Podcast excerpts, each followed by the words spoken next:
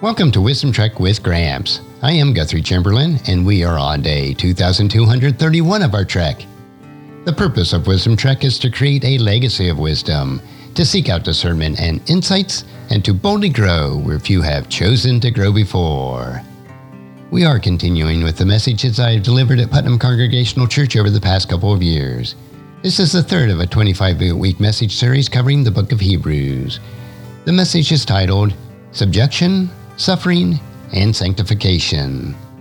I pray that it will be a conduit of learning and encouragement for you.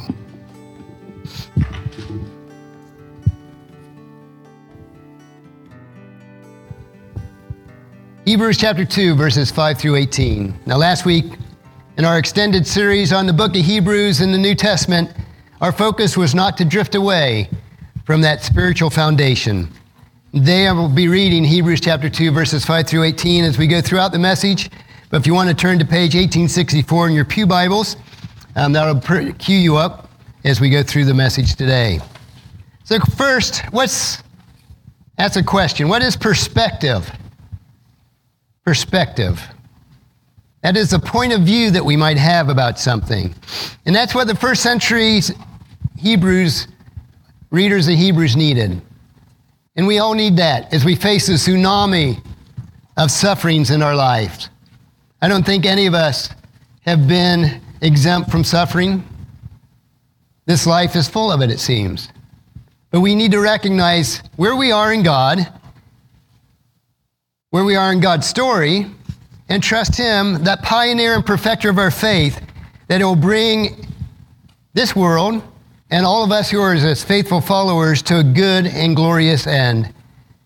And the remainder of Hebrews chapter 2 today provides that perspective, that point of view, that although we might suffer in this life, we have something that's much greater as we move forward in the life to come.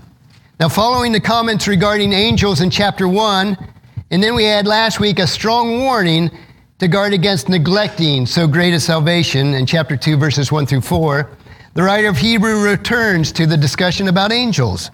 But this time it's in relationship of angels to humanity.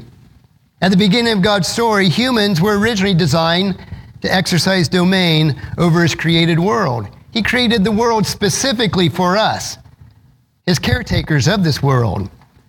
But on this side of Genesis chapter 3, after the fall of humanity, the original intention for men and women had been suspended.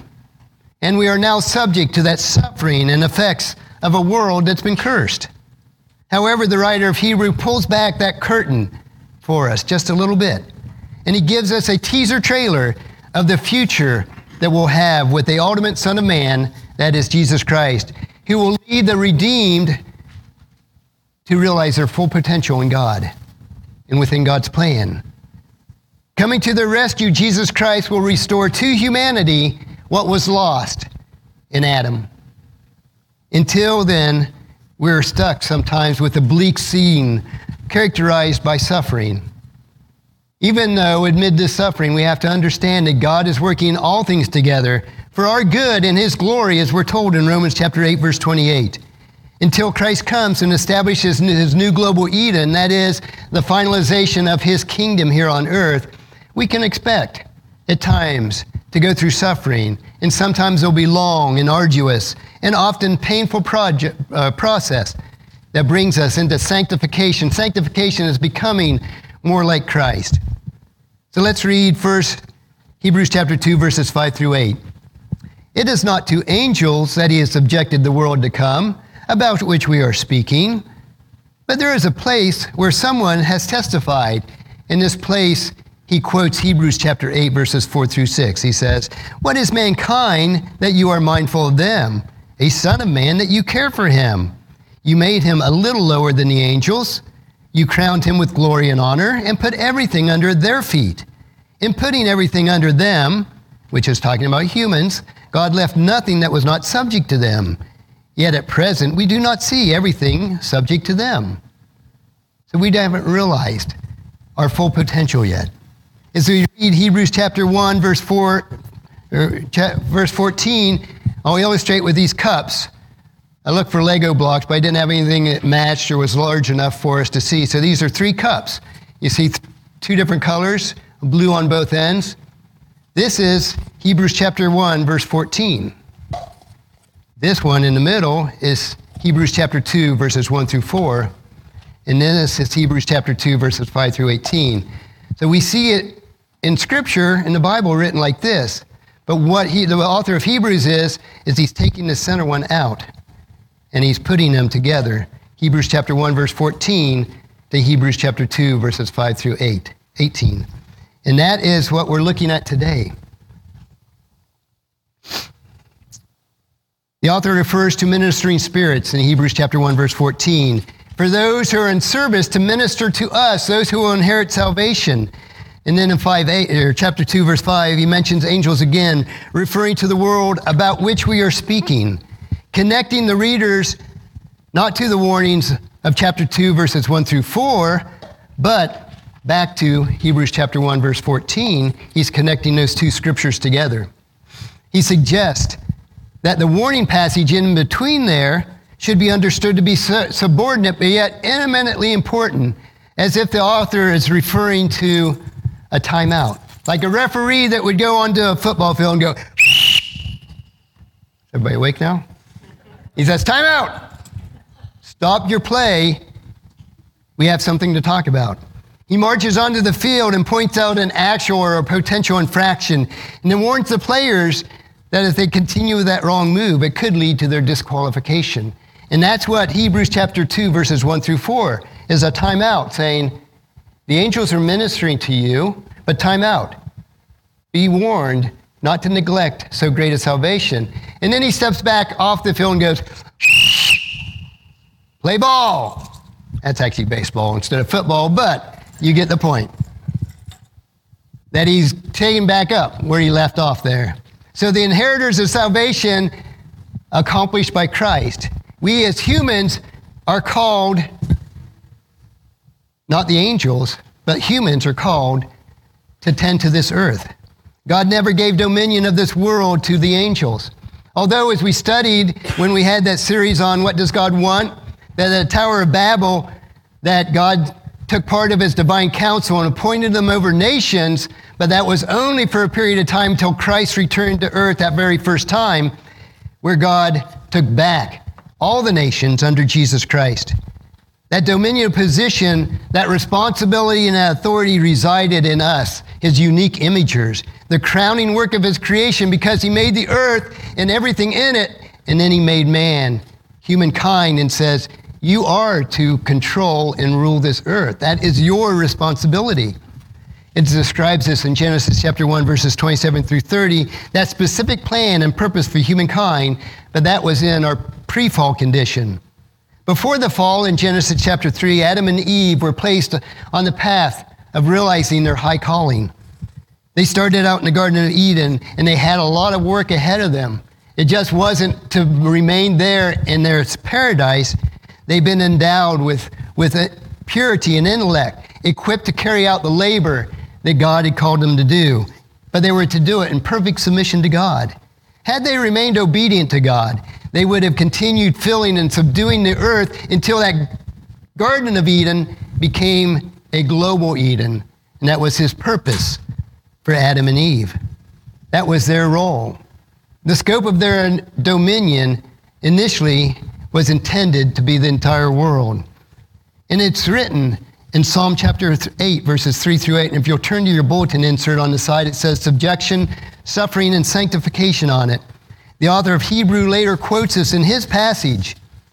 And this is King David, or probably could have been before David was king as he is out tending his sheep in the field. He says, When I look at the night sky and see the work of his fingers, the moon and the stars you set in place, what are mere mortals that you should think about them, human beings that you should care for them? Yet you made them only a little lower than God and crowned them with glory and honor. You gave them charge over everything you made, putting all things under their authority the flocks and the herds, all the wild animals, the birds of the sky, the fish in the sea, and every that thing that swims in the ocean's currents. Can you imagine King David standing on that hillside, his sheep around him, looking up to the billions of stars, not affected by light pollution then, and seeing the magnitude of what God had created. God's work was an unfathomable creation, all held together by his inestimable power. As overwhelming magnitude probably dizzied David's mind, he began to ponder on Genesis chapter 1. We humans were created to rule over all of this. God made this creation for us. And he would be right. That's good theology. David was rightly astounded with the honor that we humans were crowned with to take care of God's created world. That's why he created human beings, to tend to that. But soon, David's eyes would have returned to the reality of his present world. He'd look at the smelly sheep. He'd be fearful of the lion and the bear and the, wolves coming and attacking his sheep. And he would be reminded that the paradise that he sees now has been infested by thorns and thistles. Something happened after Genesis chapter 1 that turned God's intended world upside down, and it was the fall of humanity. Now, the author of Hebrew grasped the glory of God's original creation and the tragedy of humans in their lost dominion. Through all things, without exception, we have been subject to that choice that Adam and Eve made. And our current situation, because of this, looks somewhat bleak. Humans were meant to have dominion over the entire world, but that we do not, not at this point. Instead, they are creatures frustrated by our circumstances, defeated by our temptations, and surrounded by our own weaknesses. The ones who should be free are now bound, and the ones who should be rulers have become slaves of their own sinfulness. Indeed, the fall was an utter disaster, plunging humanity into chaos, confusion, defeat, and death. As a result, humankind suffered loss on every imaginable way intellectually, psychologically, morally, physically, emotionally, and indeed, we suffer spiritually. In plucking that fruit from that tree, Adam and Eve took a bite out of it. I decided not to bite the apple up here because I didn't want juice from drooling down my chin. But they took a bite out of that apple and made a choice. Encouraged by an angelic being, who also chose to disobey God. They made a choice, being tricked into think, thinking that they would be like God. Instead, they fell from the trajectory of triumph and became victims of the creation that they were meant to rule over. As God cursed the world, then we had to suffer in that cursed world. God cursed Satan and he cursed the world. But he did not curse Adam and Eve, but we suffer under that curse that Adam and Eve was plagued by. But let's not lose sight of the author of Hebrews here. And he leads into the argument because he wrote on, he said, Yet, at this present, we do not see everything subject to them. Those three little letters, yet, Y E T. Remember in verse 5 was a view toward the future. It says, It is not the angels that he has subjected to the world to come, about which we are speaking. The world to come, he's speaking of here. The kingdom of God is already, when Christ was here on earth, he established the kingdom of God. And he says the kingdom of God is here, but it's not yet complete. There's three little word, letters, yet. Not yet complete. Already, but not yet. If you look at the last phrase on your bulletin insert on that same side, God still has a glorious plan for restoring rule over creation back to humanity. And it happened when Jesus Christ entered the world the first time, that perfect imager of God.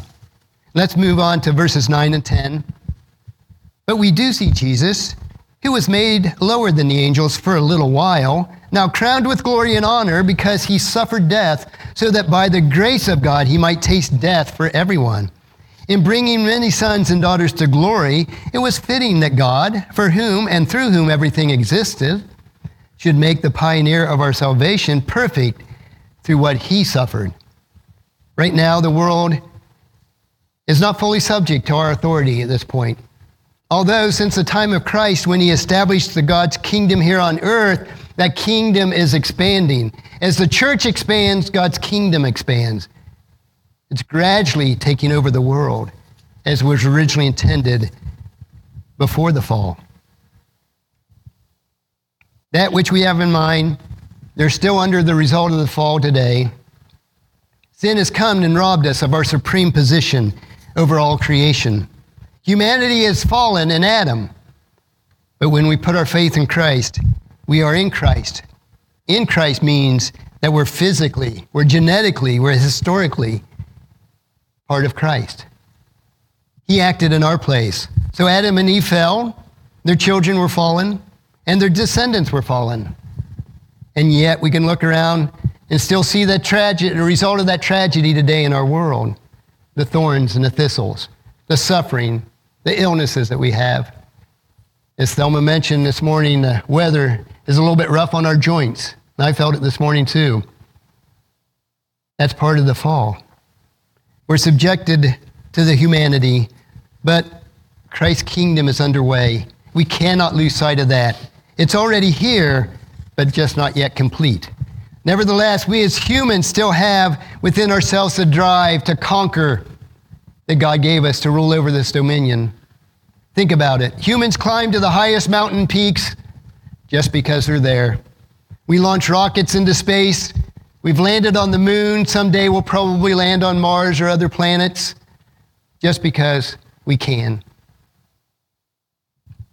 We map out every bay and every peninsula every island and every inlet, every river and every wasteland to satisfy our insatiable, hardwired curiosity.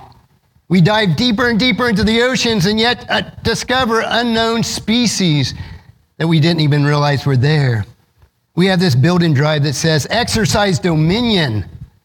The desire is still there in each of us, but the ability is partially damaged. We fall or fail most of the time and we fail miserably almost on a daily basis. But amid that frustrating time that followed Genesis chapter 3, we now see Jesus Christ in that place. He turns our attentions away from the debilitating conditions of the and renews our hope every day when all things will be subdued when he returns. Though the Son of God was over all, the eternal with the Father, Yet God made him, Jesus, who was made lower than the angels, but just for a little while. Hebrews chapter 9 tells us that, in chapter 2, verse 9. And he took us to a humble state of our place in this fallen world. And Paul wrote later in Philippians chapter 2, verse 7, he says, Instead, he gave up his divine privileges. He took the humble position of a slave and was born as a human being when he appeared in human form. That's what Christ did for us so that we could be like him. And not only that, he suffered death on the cross, not for his own sins, but for ours. In verse 8 says, He humbled himself in obedience to God and died a criminal's death on the cross. But Hebrews chapter 2, verse 9 tells us he was now crowned with glory and honor because he suffered death, so that by the grace of God we might, he might taste death for everyone. And you know what an analogy is? where Adam and Eve took that bite of that fruit, Christ put it back together. He made it whole. And that's what he's done for our lives. He's put our lives where that sin that we took that bite out of that fruit just like Adam and Eve did. Christ put that bite back as if it never happened. And that's what we are in Christ. What Adam had lost, Christ regained, but not simply for himself. His work on the cross was a triumph of the grave. Christ went from failure to, or frailty, I should say. Christ went from frailty to perfection. He became the pioneer of our salvation, bringing many sons and daughters to glory, as verse 10 tells us. And when we're aligned with Him by faith and united with Him by that indwelling Holy Spirit, we begin to regain that which was lost in Adam. Christ became just like us so we could be lifted up to be more like him. This gives us an entirely new perspective, entirely new point of view that we have. We see the ideal, we see the actual, and we see the possible. We know what the ideal was before Adam and Eve sinned. They were to take care of and expand the Garden of Eden into a global Eden. But we see the actual every day. We experience it, the pains and the agonies that we have because we're divested of the glory and the honor that we once had. we see that we're subject to defeat and death. We're separated from the presence of God until we turn to Him. But we see in Christ everything that is still possible. We can see how we can be like and conform to Christ, not only practically in this life today, but ultimately perfectly after the resurrection and restoration of the world to come, when he establishes this global Eden, will be to rule and reign with Christ in that new world. Immortality will replace our mortality. Our bodies, which are frail and suffering today, will be replaced by immortal bodies, and we'll have no sin and no sickness. We'll have no agony or pain. Let's move on to the last verses 11 through 18 of Hebrews chapter 2. But the one who makes people holy, and the, which is Christ, and the ones who are being made holy, which is us, are the same family. So Jesus is not ashamed to call them brothers and sisters. He says, I will declare your name to my brothers and sisters. And he was saying this before the assembly of God, it says. In the assembly, the divine council of God, he says, I'm not ashamed to declare that these are my brothers and my sisters. I will sing your praises. And again, I will put my trust in him. And again, he says, Here am I, and the children that God has given me. Since the children have flesh and blood, he too shared in their humanity, so that by his death he might break the power of, of him who holds the power of death, that is, the devil, and free those who, all whose lives are held by slavery, by the fear of death. We're held in slavery because we fear death. We fear the sickness and pain that we have. For this reason, well, for, for surely it is not the angels that he helps, but Adam's descendants. For this reason, he had been made like them, fully human in every way, that in order that he might become a merciful and faithful high priest in the service to God, that he might make atonement for our sins of the people. Because he himself suffered when he was tempted, he is able to help those who are being tempted. Now, in Hebrews chapter 2, in the balance of this, this passage here, the scripture shifts from a glorious future to the difficulties that we have in the here and now.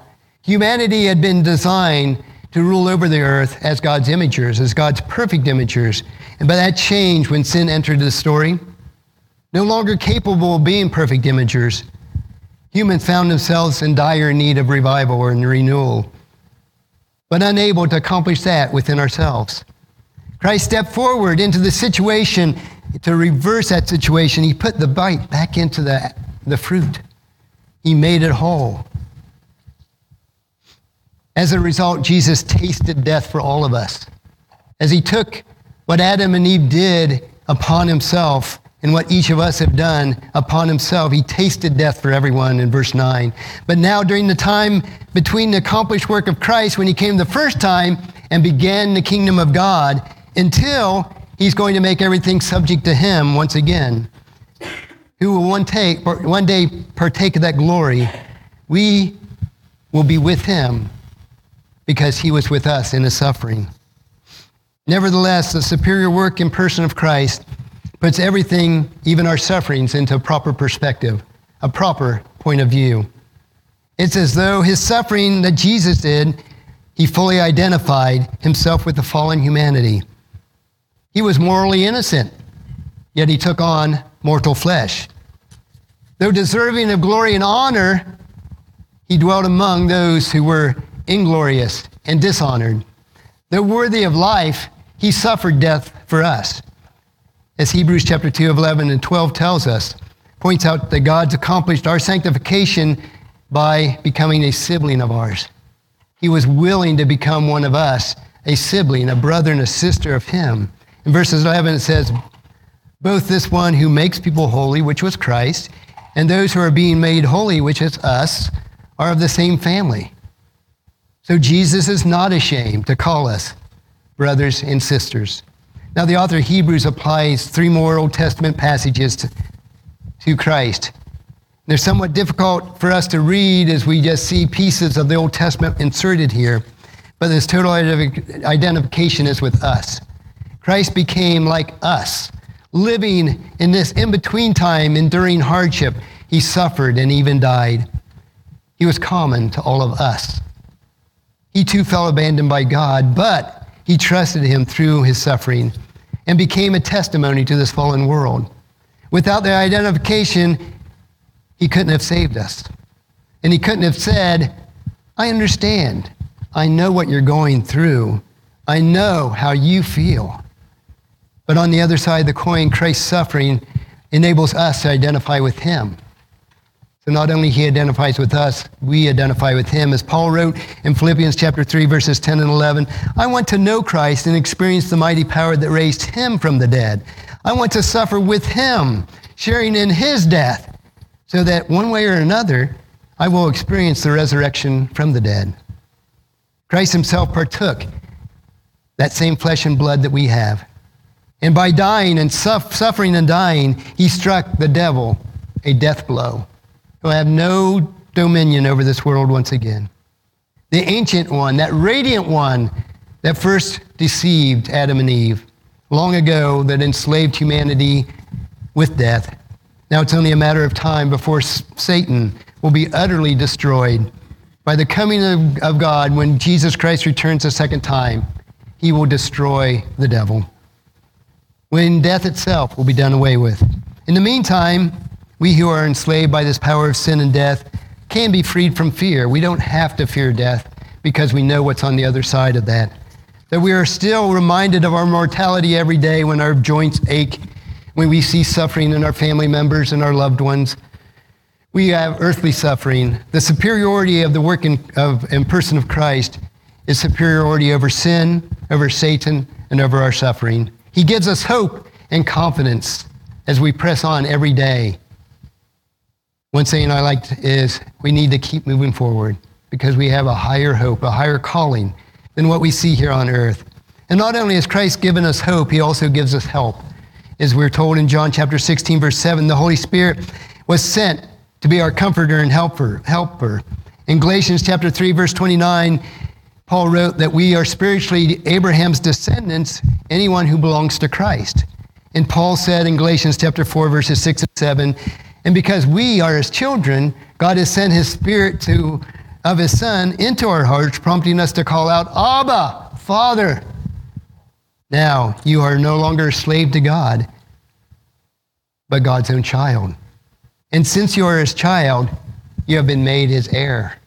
We are heirs of Christ, or heirs of God, brothers and sisters of Christ.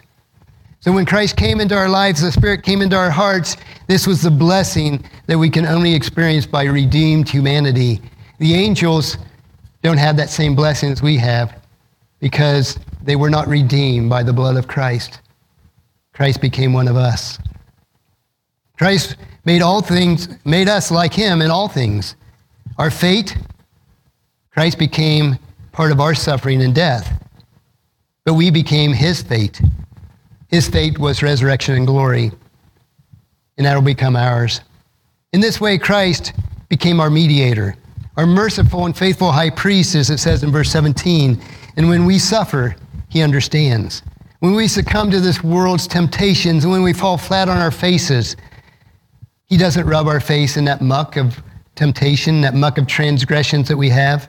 Instead, he made that once and all propitiation for our sins. And the word Propitiation means an offering that turns away or satisfies that divine wrath against sin. The price for our sin has been fully paid. As Romans chapter 8 verse 1 tells us, so now there is no condemnation for those who belong to Christ Jesus. Besides all the past payment for our sins, Christ is actively helping us in our temptation and our suffering. Through his intimate association with us, in verse 18 it says, because he himself suffered, he was tempted, he is able to help those who are being tempted. Therefore, he steps into our transgressions and our temptations, not to condemn us, though, but to help us. Whenever we're tempted, we need to cry out for help. Jesus' ears are tuned to those who are being tempted, and he's quick to run to our side as our brother and our sister to deliver us. We eagerly wait for the day when all things will be restored to Christ, the way that they were meant to be, so we can endure the trials and temptations of this world, knowing that his life that he is our faithful high priest who is superior over suffering in his person and work. So, what's the application for today's passage? If you look on the other side of your bulletin insert, the application of Hebrews chapter 2, verses 5 through 18 is Jesus is the pioneer of perfection. Jesus is perfection. He pioneered that perfection for us. The people addressed in the book of Hebrews felt like homeless strangers, homeless refugees, wandering the streets of a war torn city, surrounded by piles of rubble with nowhere to turn for help. So the author of Hebrew, Hebrews, his purpose was to meet them in their ruined condition, to put a blanket over their shoulders, to put shoes on their feet, to give them a word of encouragement in their ears. The hope came in the superior person and work of Christ. And we have here on this side of the bulletin insert how to have hope in suffering. And I've given you three points today. First one is we need to focus fully on Christ. When we turn our focus away from Him, from the sad longing of the way things are today, to the sad longing of the way things are today, but when we turn to Him and the reality of things, how things, instead of how things are today, and we draw hope and strength on how things will be when Christ returns. We can focus on Jesus in times of grief, in times of loss, tragedy, doubt, disillusionment, loneliness, brokenness, and despair. It's only when we fix our eyes on Jesus like a horse with blinders on them that are only forward to Jesus will we look beyond the darkness of this world and see the sun rays on the horizon. As we left Columbus last Sunday afternoon, there was a cloud cover, a thick cloud cover. And as that jet plane ascended and went through that cloud cover, and above that cloud cover was the glorious sunshine that was bright as a noonday sun. And that's what we see when we go through trials and temptations and suffering. That's that cloud layer. But beyond that cloud layer is Jesus Christ, that brilliant sunshine that we'll see and we could see every day. The second way to have hope in suffering is we need to acknowledge that Christ is our Savior. Jesus alone is the pioneer of our salvation. He penned it with his very own blood. He is the pioneer, the one who trudged through the jungle and took the sword ahead of us and hacked down all the weeds and the underbrush so that we could have a clear path, a trail that we could follow him. It's a trail illuminated by the light of hope. He's defeated sin, death, and the devil. He's conquered all things that had once conquered us. But before we can partake in that glory, that hope, of that perfection, we must be spiritually united to Christ, that pioneer of perfection. And we can only do that by faith. And the third way to have hope over suffering is that we need to walk toward that perfection. After being accepting Christ as our Savior by faith alone, we begin walking that path of sanctification this is a process that sets apart sin and consecration for a life of holiness. We are set on the path toward perfection in Christ. Christ already, already accomplished that perfection for us. We just need to walk with him. Through his suffering, in his humanity, he became mortal and was raised immortal. Christ has become the only hope that we have that one day he will return and we will be like him. As John wrote in a short letter, the Apostle John, 1 John chapter 3, verse 2, says, Dear friends, we are already God's children, but he has not yet shown us what we'll be like when Christ appears, but we know that we will be like him, for we shall see him as he really is. Until then, we will never be perfect in our righteousness, but we can continue to grow in righteousness throughout our lives, experience that taste of glory as Christ took the bite of death for us, we don't have to take that death. Even amid our suffering and persecution and temptation here on earth, we can have the glory that he provides for us. As Solomon wrote in Proverbs chapter 10, verse 28, the hopes of the godly result in happiness. We can have peace and joy and happiness today. But he goes on to say, but the expectations of the wicked come to nothing. And that's why it's so important for us to put our faith and our hope into Christ because the application today is how to have hope in suffering. And that's what Hebrews chapter 2, verses 5 through 18 is all about. Now, next Sunday, we'll continue our series on our adventure through this book of Hebrews. I find it exciting. I hope that if we dig into what Christ has done for us, we can all have that hope. The first seven weeks, as I mentioned, is about the Christ as superior in his person. And next week, the message will be titled Messiah, Moses, and Me. So please read Hebrews chapter 3, verses 1 through 6 in preparation for next week's message. Let us pray. Father, we do thank you. We thank you that even though we've lost our dominion here on earth, that one day it will be restored. Even though we have to suffer and we're tempted on the world today, and we see the ravishes of a cursed world that we have to live in, we know that one day it will be fully restored to that new global Eden and that we'll rule and reign with you. And we give you thanks that we can have this hope, Father, that we don't have to lose hope, but we can have hope in suffering because you paid it all. You became one of us so we can become like you. We thank you that you've called us brothers and sisters, your siblings, and that you're not ashamed to do so. That we can stand before God, his throne, boldly, Father, and proclaim our praise to you, our praise to God, and our, bring our prayers and petitions to him when we suffer, when we're tempted, when we need your strength, Father. We pray this in Jesus' precious name. Amen. I pray that this message was a blessing and a time of learning from God's Word. Thank you so much for allowing me to be your guide, your mentor, but most importantly, I am your friend as I serve you through the Wisdom Trek podcast and journal each day. And as we take this trek of life together, let us always live abundantly, love unconditionally, listen intentionally, learn continuously, lend to others generously, lead with integrity, and leave a living legacy each day. I am Guthrie Chamberlain, reminding you to keep moving forward, enjoy your journey, and create a great day every day. See you next time for more wisdom from God's Word.